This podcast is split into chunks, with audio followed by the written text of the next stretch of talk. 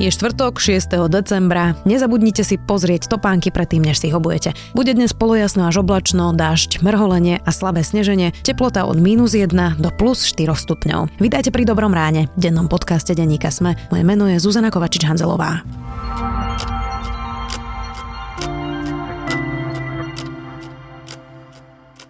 A teraz poďme na krátky prehľad správ.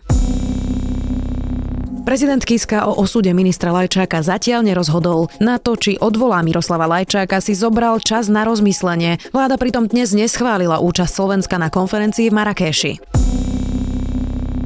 Slovensko vyhostilo ruského špióna. Premiér Peter Pellegrini oznámil, že išlo o ruského diplomata, ktorý podľa vojenského spravodajstva robil na Slovensku špionáž. Muž z krajiny už odišiel. Parlament schválil zákon roka, rozpočet na rok 2019. Slovensko bude budúci rok hospodáriť s vyrovnaným rozpočtom, čo znamená, že neminieme viac ako máme. V štyroch európskych krajinách zasahujú proti mafii Endrangeta. Zadržali okolo 90 podozrivých. V rámci operácie podľa priebežných údajov zhabali aj 3000 až 4000 kg kokainu a 140 kg tabletiek extázy. Zlato prišlo o pozíciu najcennejšieho kovu. Na najvyššej priečke ho vystriedalo paládium, ktorého cena prekonala cenu zlata prvýkrát za vyše 16 rokov. Viac správ nájdete na Sme.sk.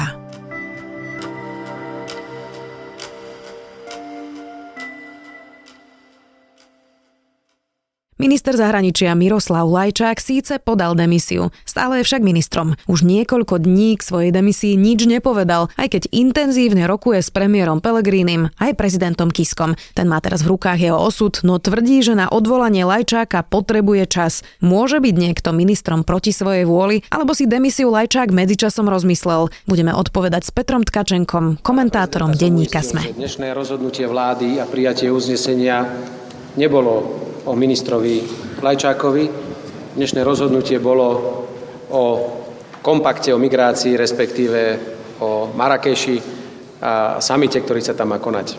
To znamená, z môjho pohľadu vláda týmto rozhodnutím nevyslovila nedôveru pánovi ministrovi, ale vyslovila nesúhlas s medzinárodným dokumentom, ku ktorému mala výhrady aj Národná rada Slovenskej republiky a väčšia časť ministrov vlády Slovenskej republiky. A znovu som pána prezidenta požiadal, ak by to bolo možné, aby zvážil neprijatie demisie. Peťo, prečo je minister Lajčak ešte stále minister? To je veľmi pekná otázka. Myslím si, že by nám mal na ňu odpovedať v prvom rade minister Lajčák. Technicky to je ministrom samozrejme, pretože ho prezident Andrej Kiska neodvolal. No a prezident to zrejme, to je náš dohad, urobil preto, že ho o to požiadal minister Lajčák, aby tú jeho demisiu akože zatiaľ nebral tak úplne vážne, pretože demisia sa stiahnuť nedá, ale na druhej strane ústava nedáva prezidentovi žiadny časový rámec, dokedy sa musí rozhodnúť. Takže teraz to tak nejako vysí v lufte a čakáme, ako sa páni rozhodnú. No to bola presne moja druhá otázka, že čo sa tam teraz vlastne deje? Presvieča Pelegrini Lajčáka, alebo Lajčák si to rozmyslel, alebo ako to ty čítaš? Podľa mňa si to Lajčák ani nie, že rozmyslel, podľa mňa on tú demisiu nikdy nemyslel vážne.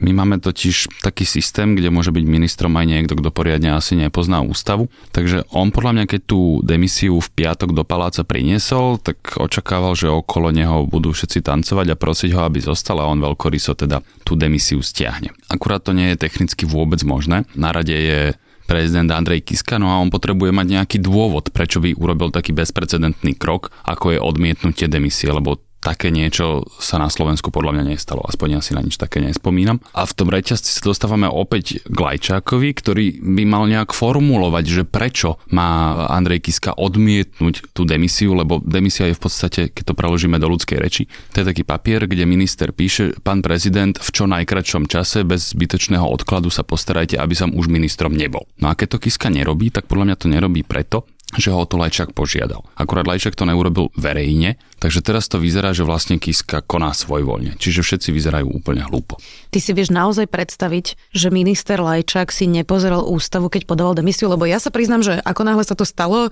ja som šiahla do svojej knižnice, kde je taká tá malá knižočka Ústava Slovenskej republiky a prečítala som si presne, že čo sa teraz môže diať, lebo to je normálna vec asi pre novinárov a aj pre niekoho, kto tú demisiu podáva. Čiže naozaj reálne si vieš predstaviť, že toto sa udialo? Ja keď som to prvýkrát písal do komentára, tak som to hovoril v podstate zo žartu, ale ono to naozaj vyzerá, že to tak naozaj bolo aj na základe nejakých rečí, ktoré som počul, hoci nemalo by sa to úplne šíriť, tak ale ja nebudem citovať zdroje. Tie zdroje dokonca boli viaceré, mi tvrdili, že áno, že to tak naozaj bolo, že Lajčak jednoducho nevedel, ako to v skutočnosti funguje. Veľmi zvláštne. Povedzme si teraz, že akú úlohu v tom hrá prezident, respektíve môže hrať prezident. Ty si povedal, že bezprecedentný krok, že by odmietol demisiu, to sa zatiaľ nikdy nestalo. Čiže ak by toto urobil, čo to znamená pre ústavu a pre republiku? Ja som zachytil rôzne interpretácie. Podľa mňa je to v poriadku, ak sú splnené dve podmienky. To znamená, že úplne jasne a explicitne predseda vlády, ktorý má vlastne právo nominovať e, ľudí do vlády, s tým vyjadrí súhlas, teda s tým odmietnutím demisie a to isté by mal spraviť aj samotný minister. Lebo ak sa takéto veci udejú, tak je zrejme, že technicky vzaté, aj keby prezidentu demisiu prijal, tak hneď obratom ho môže premiér premiér nominovať náspäť toho istého ministra, takže tam... By bola len formalita. To vlastne. by bola naozaj len formalita. Vlastne si aj neviem presne predstaviť, kto by sa stiažoval na ústavnom súde, že koho práva boli porušené, alebo čo. Podľa mňa ústava naozaj takúto interpretáciu pripúšťa, pretože ona síce nehovorí výslovne, explicitne o tom, že prezident môže demisiu neprijať a čo sa potom deje, ale je tam formulácia, kde sa píše, že ak prezident demisiu príjme, tak... No a mne z toho úplne logicky vyplýva z tej dikcie, že tam je priestor na autonómne rozhodnutie prezidenta, samozrejme v kontexte toho, čo si myslia tí ďalší aktéry. Nebolo by to rozšírenie kompetencií prezidenta pre budúceho prezidenta? Nemyslím si to za predpokladu naozaj, že sú splnené tie podmienky, že prezident nekoná proti vôli predsedu vlády a samotného ministra, lebo potom by to malo samozrejme absurdné dôsledky, že by akože mohol ministra držať násilu vo vláde, čo je e, samozrejme nezmysel. Takže ak to nebude nejaký prezident z nejakej čírej zlomyselnosti zneužívať, lebo inak si neviem predstaviť, prečo by to robil, tak si nemyslím, že by to bolo nejaké rozšírenie kompetencií. Pán premiér ma takisto ubezpečil o tom, že pán minister má jeho plnú podporu a že si veľmi želá, aby pokračoval v svojej práci ministra zahraničných vecí pohľadu vzniknutej situácie a toho, čo som sa dnes dozvedel, som sa rozhodol, že svoje rozhodnutie ohľadom demisie si premyslím. Nechám priestor na to, aby aj pán premiér, aj s pánom ministrom rokovali ďalej a svoje rozhodn- na svoje rozhodnutie si zoberiem vzhľadom na danú situáciu a na okolnosti, ktoré som sa dnes dozvedel ešte ďalší čas. Povedzme si ešte tak zákulisne, je toto nejaký boj v smere? Pellegrini versus Fico? A kto v tom boji vyhráva, keď teda Peter Kažimír odchádza na guvernéra, Lajčák teda bol tak na poli jednou nohou von. Ako sa na to pozeráš v rámci toho smeru? No tu sa naozaj dostávame už do roviny len čírych špekulácií, ale ja vychádzam z predpokladu, že aktéry sú racionálni a že zhruba vedia, čo robia a že ak sa správajú na ten náš pohľad čudne, tak na to majú nejaký dôvod a v tomto prípade špeciálne Peter Pellegrini, pretože pri Lajčakovi tým dôvodom rozumieme. Hej, on jednoducho je človek, ktorý je za celý život zvyknutý robiť kariéru, byť v nejakých funkciách a teraz by sa mu zdalo čudné, keby v nejakej nebol. Hej, tak on jednoducho zo svojho pohľadu spravil len chybu. Ale že prečo toto divadlo s ním hrá Peter Pellegrini a Andrej Kiska, ja si dnes viem vysvetliť len preto, že tvoria akúsi hrádzu proti Robertovi Ficovi, lebo vieme, že sa rozprávalo o tom, že má ambíciu stať sa ministrom zahraničných vecí, on ak sa tento post uvoľní. No a odchodom Lajčaka by sa logicky uvoľnil. Takže podľa mňa Peter Pellegrini cíti, že by to oslabilo jeho pozíciu, tak eh, sa snaží tomu zabrániť. Ale vravím, nemám na to nič rukolapné dôkazy, len čo sa občas niekde rozpráva, keď trochu rozmýšľam. Ale môže to byť pokojne aj inak samozrejme. Oslabilo by to jeho pozíciu, Petra Pellegriniho? Ja si myslím, že výrazne pretože Robert Fico ako bývalý premiér by bol späť v hre. E, chodil by nielen na koaličné rady, kde má samozrejme ako predseda strany prístup, ale priamo aj na rokovania vlády a ono sa to nezdá, ono to významne posilňuje takú neformálnu autoritu tej konkrétnej osoby a vlastne by to pôsobilo do istej miery aj ako rehabilitácia Roberta Fica, hej, lebo pamätáme si, ako padla vláda vlastne kvôli jeho osobe a teraz keby sa vrátil do vlády, tak by sa mohol tváriť, že je náspäť nás scéne. Iná vec je, čo by na to ulica, ale to teraz nechcem celkom rozoberať. Aká je teda šanca, že by mohol byť predseda Smeru minister zahraničných vecí a respektíve podotázka, prečo by bol zlý minister zahraničných vecí? Skúsenosti predsa zo zahraničnej politiky má, chodil na množstvo dôležitých rokovaní, keď sa jednalo o Brexite, o migračnej kríze. Prečo by bol zlý minister? Konečne som sa stal terčom toho, čomu sa hovorí sugestívna otázka, pretože ja si nemyslím, že by bol zlý minister zahraničných vecí per se. Ešte keby sme sa rozprávali takto pred rokom, ja by som povedal, že neexistuje žiaden dôvod, prečo by ním nemohol byť, alebo prečo by tú robotu robil zle. Ja nie som zástancom tej teórie, že ministrom zahraničných vecí musí byť za každú cenu kariérny diplomat. Naozaj nie, vôbec nevidím problém v tom, keď je to naopak politik so silným politickým mandátom, pretože je v tej funkcii potom oveľa silnejší. A dokonca, keď prejdem k Robertovi Ficovi ešte, ak sa vrátime o rok dozadu, tak si pamätáme, že to bol muž jadra západu, spolupráce s NATO a Európskou úniou, čiže nemal by som najmenšie výhrady. Problém je presne v tom, čo som spomínal, prečo on musel odísť z úradu vlády. Proste na ňo sa nalepilo také obrovské množstvo podozrení a takých závažných, že ten človek nemá čo robiť v žiadnej ústavnej funkcii navyše, ak to tak poviem, okrem tej, do ktorej ho zvolili občania, to znamená poslanec parlamentu.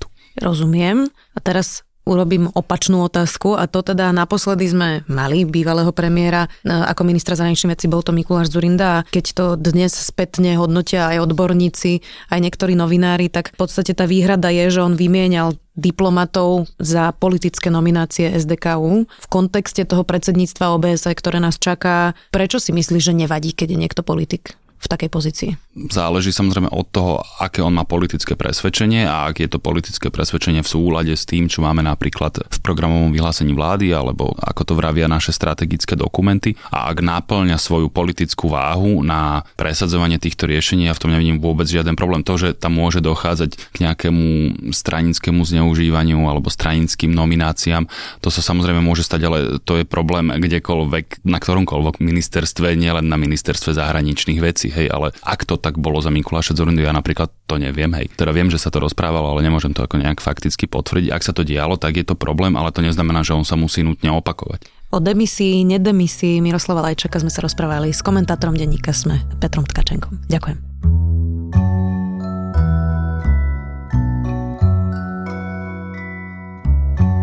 Počúvali ste Dobré ráno, denný podcast denníka Sme so Zuzanou Kovačič-Hanzelovou. Už len na záver pripomeniem, že Dobré ráno nájdete každé ráno na titulke Sme.sk, v dennom newsletteri Sme, alebo sa prihláste na bezplatné odoberanie každého dielu vo vašej podcastovej mobilnej aplikácii. Sme aj na streamovacej službe Spotify, v domácich hlasových asistentov od Amazonu a od Google a samozrejme všetky epizódy nájdete aj na adrese Sme.sk lomka Dobré ráno. V prípade, že máte pripomienky, nápady, budeme radi, ak nám ich napíšete, napríklad na môj mail zuzana zuzana.hanzelová zavinač To je na dnes všetko. Želáme vám pekný a úspešný deň.